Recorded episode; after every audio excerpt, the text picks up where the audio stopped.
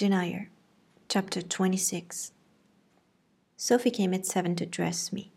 She was very long indeed in accomplishing her task, so long that Mr. Rochester, grown, I suppose, impatient of my delay, sent up to ask why I did not come. She was just fastening my veil to my hair with a brooch.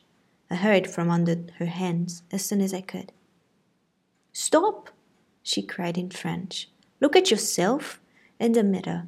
You have not taken one peep. So I turned at the door.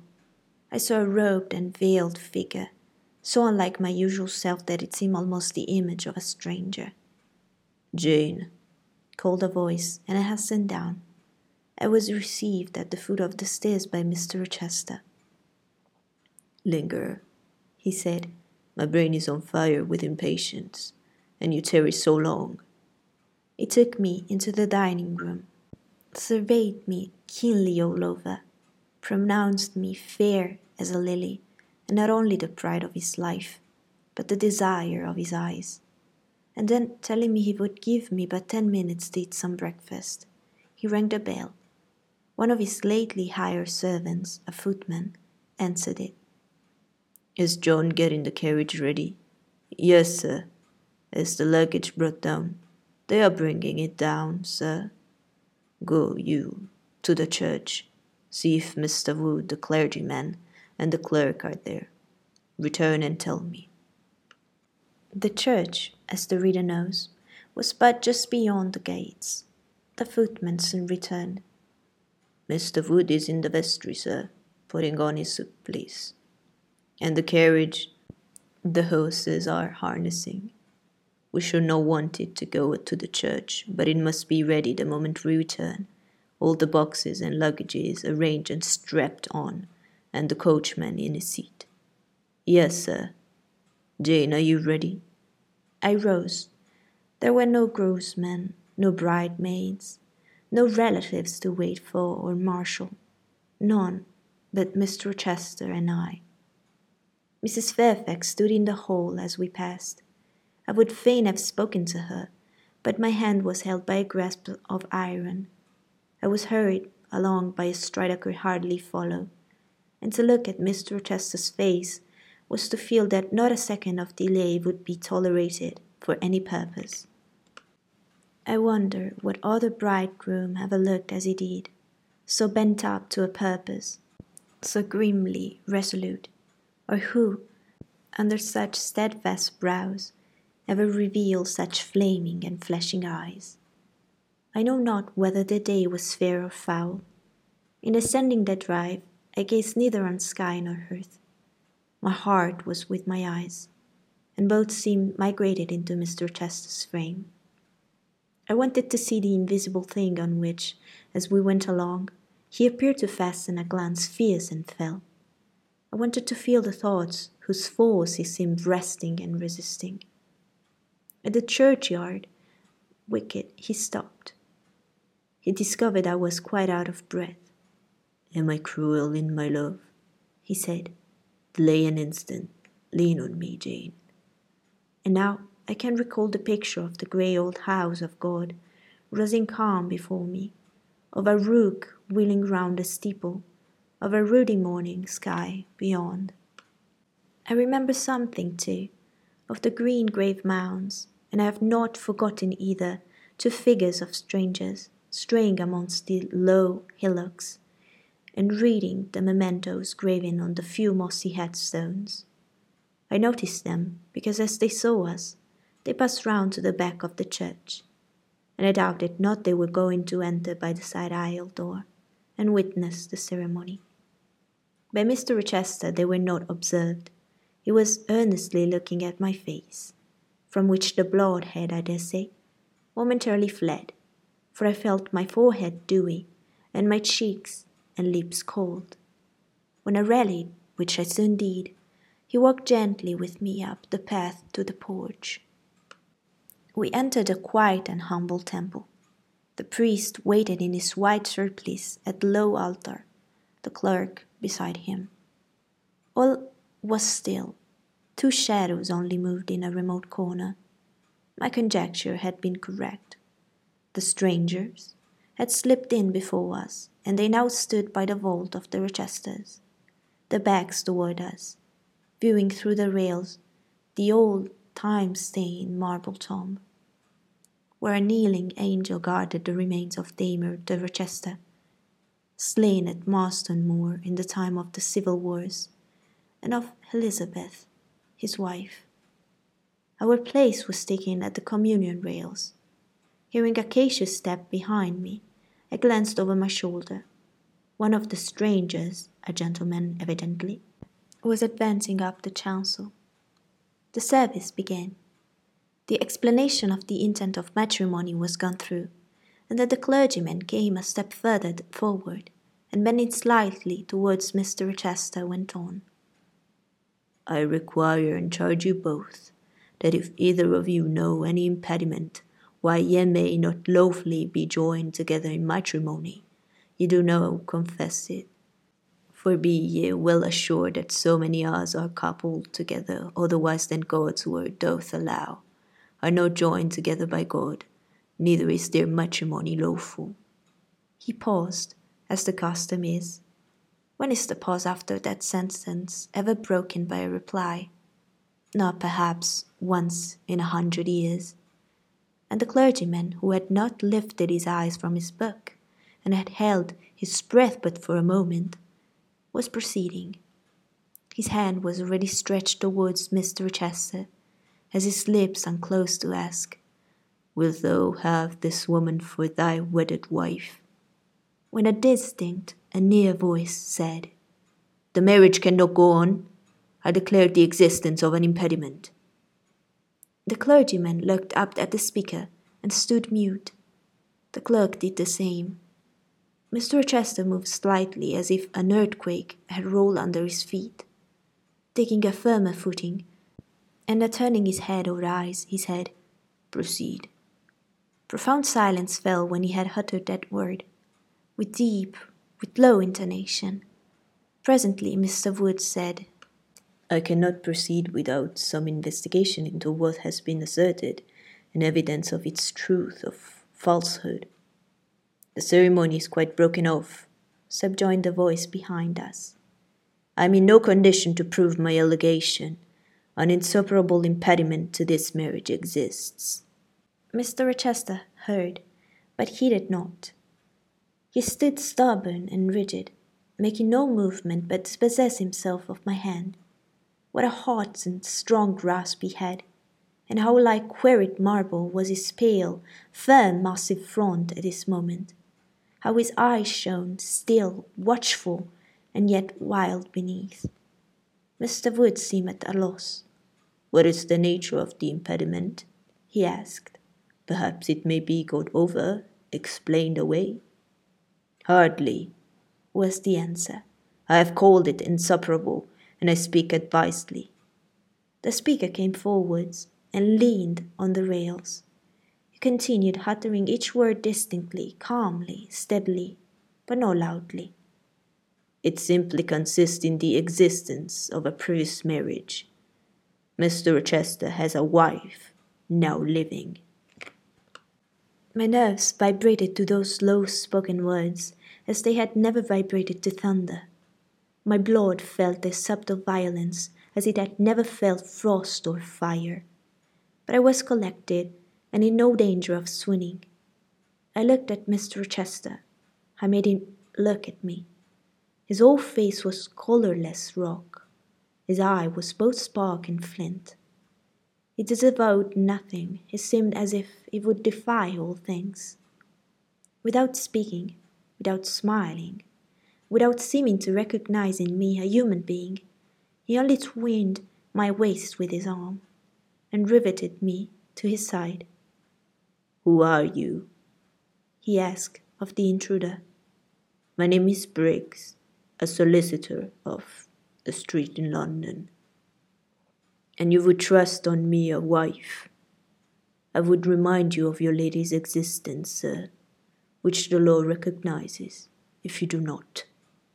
Favor me with an account of her, with her name, her parentage, her place of abode. Certainly. Mr. Briggs calmly took a paper from his pocket, and read out in a sort of official, nasal voice. I affirm and can prove that on the 20th of October, Edward Fairfax Rochester of Thornfield Hall, in the county of the Shire, and of Ferndean Manor, in the Shire, England, was married to my sister, Bertha Antoinetta Mason, daughter of Jonas Mason, merchant, and of Antoinetta his wife, a Creole a church Spanish town, Jamaica. The record of the marriage will be found in the register of the church. A copy of it is now in my possession. Signed, Richard Mason. That, if a genuine document may prove I have been married, but it does not prove that the woman mentioned therein as my wife is still living. She was living three months ago, returned the lawyer. How do you know? Have a witness to the fact, whose testimony even you, sir, will scarcely controvert. Produce him, or go to hell. I will produce him first. He's on the spot. Mr. Mason, have the goodness to step forward. Mr. Rochester, on hearing the name, set his teeth. He experienced too a sort of strong convulsive quiver Near to him as I was, I felt the spasmodic movement of fury or despair ran through his frame. The second stranger, who had hitherto lingered in the background, now drew near. A pale face looked over the solicitor's shoulder. Yes, it was Mason himself. Mr. Rochester turned and glared at him. His eye, as I have often said, was a black eye, it had now a tawny, nay, a bloodly light in its gloom, and his face flushed. Olive cheek and hueless forehead received a glow as from spreading ascending hearth fire. And he stirred, lifted his strong arm. It could have struck Mason, dashed him on the church floor, shocked by ruthless blow the breath from his body. But Mason shrank away and cried faintly, Good God! Contempt fell cool on Mr. Rochester. His passion died as if a blight had shrivelled it up. He only asked, What have you to say? An inaudible reply escaped Mason's white lips. The devil is in it if you cannot answer distinctly. Again demand, What have you to say? Sir, sir, interrupted the clergyman, do not forget you are in a sacred place.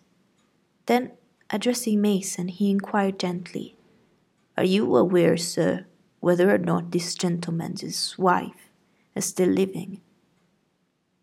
Courage, urged the lawyer. Speak out. She is now living at Thornfield Hall, said Mason, in more articulate tones. I saw her there last April. I'm her brother.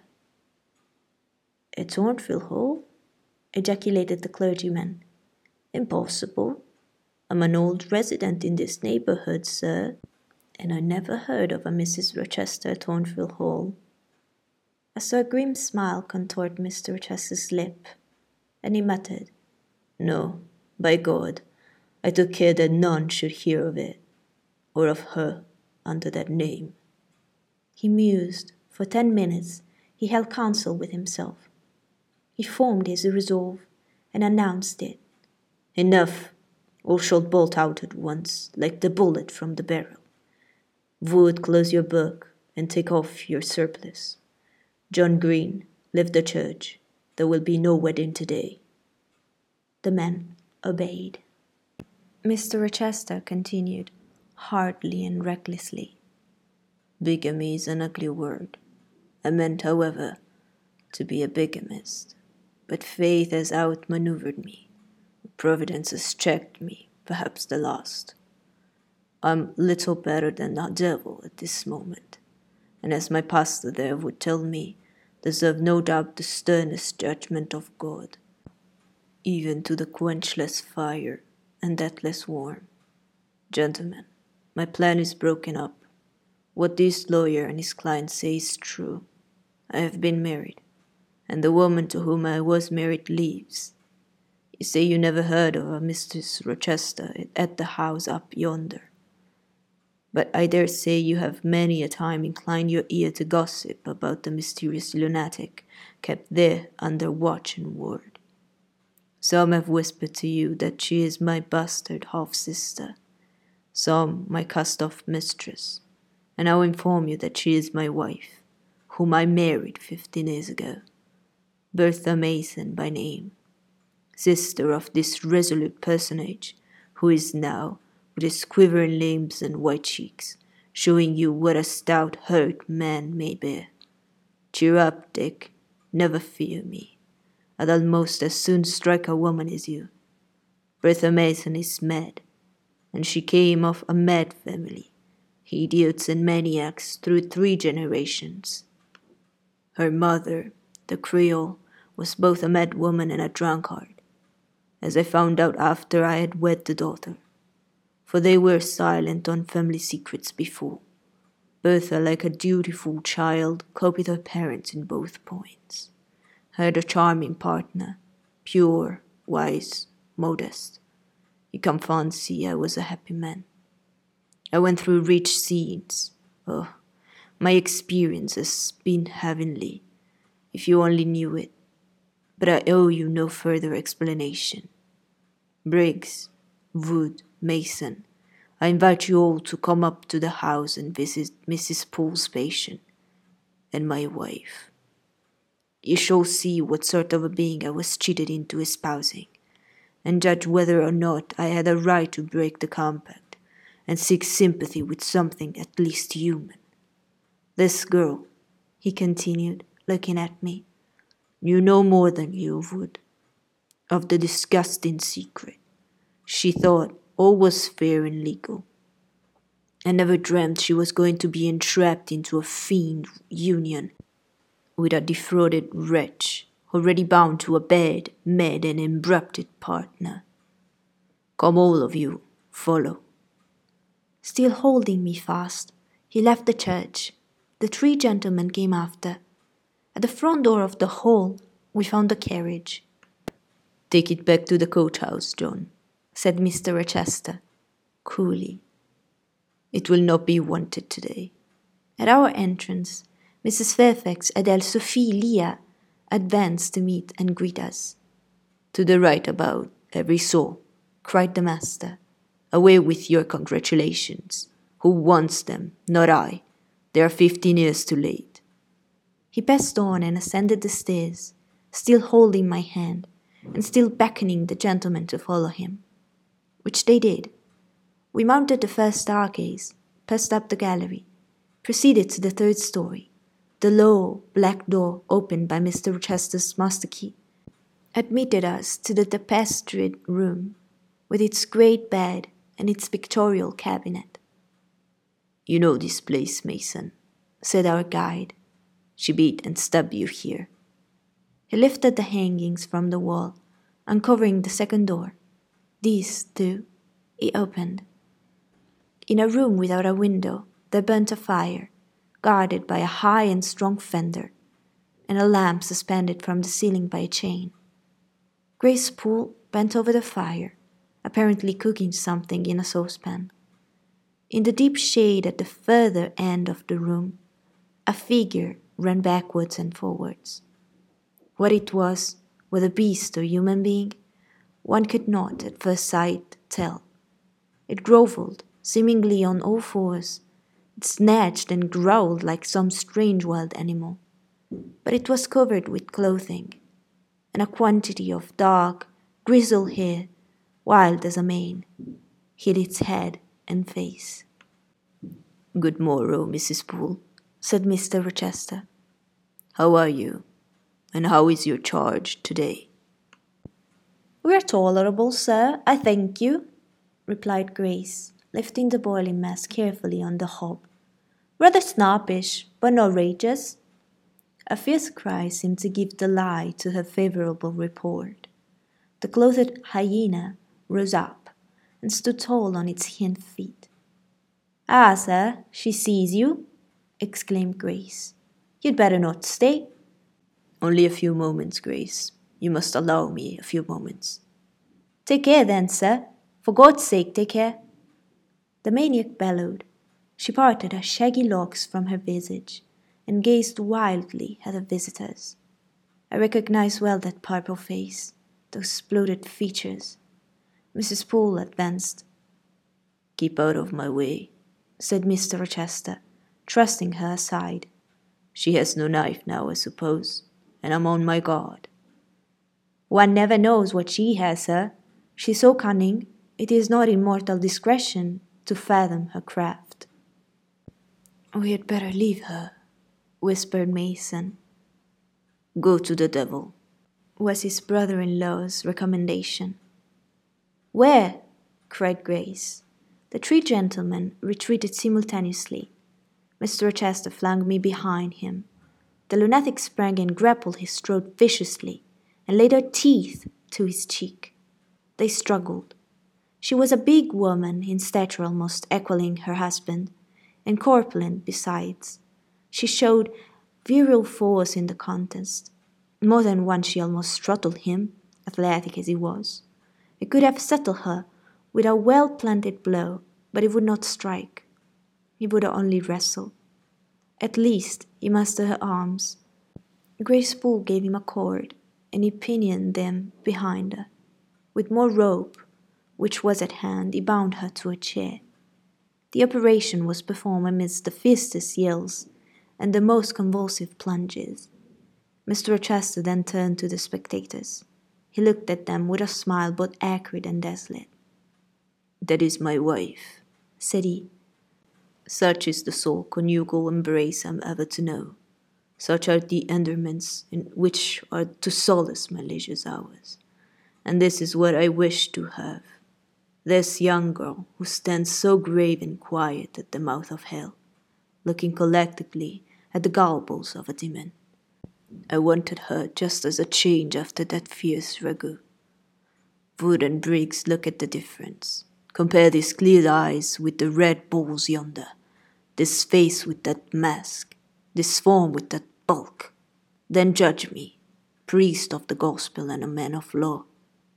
And remember, with what judgment ye judge, ye shall be judged. Off with you now. I must shut up my prize. We all withdrew. Mr. Rochester stayed a moment behind us to give some further order to Grace Poole. The solicitor addressed me as he descended the stair. You, madam, said he, are clear from all blame. Your uncle will be glad to hear it, if, indeed, he should be still living, when Mr. Mason returns to Madeira. My uncle? What of him? Do you know him? Mr. Mason does. Mr. Eyre has been the financial correspondent of his house for some years. When your uncle received your letter intimating the contemplated union between yourself and Mr. Rochester, Mr. Mason, who was staying at Madeira to recruit his health, on his way back to Jamaica, happened to be with him. Mr. Eyre mentioned the intelligence, for he knew that my client here was acquainted with a gentleman of the name of Rochester. Mr. Mason, astonished and distressed as you may suppose, revealed the real state of matters. Your uncle, I'm sorry to say, is now on a sick bed, from which, considering the nature of his disease, decline, and the stage it has reached, it is unlikely he will ever rise. He could not then hasten to England himself to extricate you from the snare into which you had fallen, but he implored Mr. Mason to lose no time in taking steps to prevent the false marriage. He referred him to me for assistance. I used all dispatch, and I am thankful I was not too late as you doubtless must be also. Were I not morally certain that your uncle will be dead here you reach Madeira, I would advise you to accompany Mr. Mason back. But as it is, I think you had better remain in England till you can hear further either from or of Mr. Eyre. Have we anything else to stay for? He inquired of Mr. Mason. No, no, let us be gone, was the anxious reply and without waiting to take leave of Mr. Rochester, they made their exit at the hall door. The clergyman stayed to exchange a few sentences, either of admonition or reproof, with his haughty parishioner. This duty done, he too departed. I heard him go as I stood at the half open door of my own room, to which I had now withdrawn. The house cleared, I shut myself in, fastened the bolt that none might intrude, and proceeded, not to weep, not to mourn. I was yet too calm for that, but mechanically to take off the wedding dress and replace it by the stuff gown I had worn yesterday, as I thought for the last time. I then sat down. I felt weak and tired. I leaned my arms on the table, and my head dropped on them. And now, I thought, till now I had only heard, seen, moved, followed up and down where I was led or dragged, watched, event rush on event, disclosure open beyond disclosure. But now, I thought. The morning had been a quiet morning enough, all except the brief scene with the lunatic. The transaction in the church had not been noisy. There was no explosion of passion, no loud altercation, no dispute, no defiance or challenge, no tears, no sobs. A few words had been spoken, calmly pronounced objection to the marriage made some stern short question put by Mr. Rochester, answers, explanation given, evidence adduced. An open admission of the truth had been uttered by my master. Then the living proof had been seen. The intruders were gone, and all was over.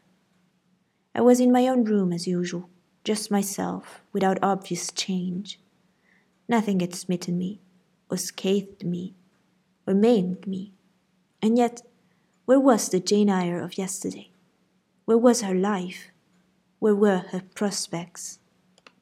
Jane Eyre, who had been an odd and expectant woman, almost a bride, was a cold, solitary girl again. Her life was pale, her prospects were desolate. A Christmas frost had come at midsummer, a white December storm had whirled over June. Ice glazed the ripe apples, drift crushed the blowing roses. On hayfield and cornfield lay a frozen shroud. Lanes which last night blushed full of flowers, today were pathless, with untrodden snow. And the woods, which twelve hours since waved leafy and fragrant as groves between the tropics, now spread, waste, wild and white as pine forests in wintry Norway. My hopes were all dead, struck with a supple doom, such as in one night fell on all the firstborn in the land of Egypt. I looked on my cherished wishes, yesterday so blooming and glowing. They lay stark, chill, livid corpses that could never revive. I looked at my love, that feeling which was my master's, which he had created. It shivered in my heart like a suffering child in a cold cradle. Sickness and anguish had seized it. It could not seek Mr. Rochester's arms. It could not derive warmth from his breast. Ah, oh, never more could it turn to him, for faith was blighted, confidence destroyed. Mr. Chester was not to me what he had been, for he was not what I had thought of him. I would not ascribe vice to him. I would not say he had betrayed me but the attribute of stainless truth was gone from his idea, and from his presence I must go. There perceived well. When, how, whither, I could not yet discern, but he himself, I doubted not, would hurry me from Thornfield. Real affection, it seemed, he could not have for me. It had been only faithful passion that was balked. He would want me no more. I should fear even to cross his path now. My view must be hateful to him. Oh, how blind had been my eyes, how weak my conduct. My eyes were covered and closed. Eddying darkness seemed to swim round me, and reflection came in as black and confused the flow. Self abandoned, relaxed, and effortless, I seemed to have laid me down in the dried up bed of a great river. I heard a flood loosened in remote mountains, and felt the torrent come. To rise I had no will, to flee I had no strength. I lay faint, longing to be dead. One idea only still throbbed lifelike within me a remembrance of God. It begot a muttered prayer. These words went wandering up and down in my rayless mind as something that should be whispered, but no energy was found to express them. Be not far from me, for trouble is near. There is none to help. It was near, and as I had lifted no petition to heaven to avert it, as I had neither joined my hands, nor bent my knees, nor moved my lips, it came. In full heavy swing, the torrent poured over me. The whole consciousness of my life lorn, my love lost, my hope quenched, my faith dead struck, swayed full and mighty above me in one sullen mass. That bitter hour cannot be described. In truth, the waters came into my soul. I sank in deep mire. I felt no standing. I came into deep waters, the floods overflowed me.